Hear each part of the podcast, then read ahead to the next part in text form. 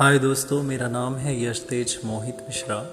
और दोस्तों, मैं जीवन के विषय में आपसे कुछ अपनी विचारधारा साझा करूँगा। दोस्तों, जीवन एक बहुत ही प्रिय और सुंदर शब्द है। अगर इसे समझे तो बहुत ही सुंदर है।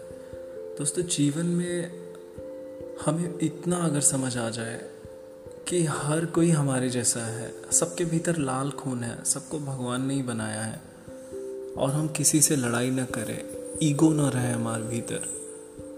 तो यकीन मानिए दोस्तों, जीवन एक बहुत ही सुंदर और प्रिय शब्द है। बस इसे समझना चाहिए।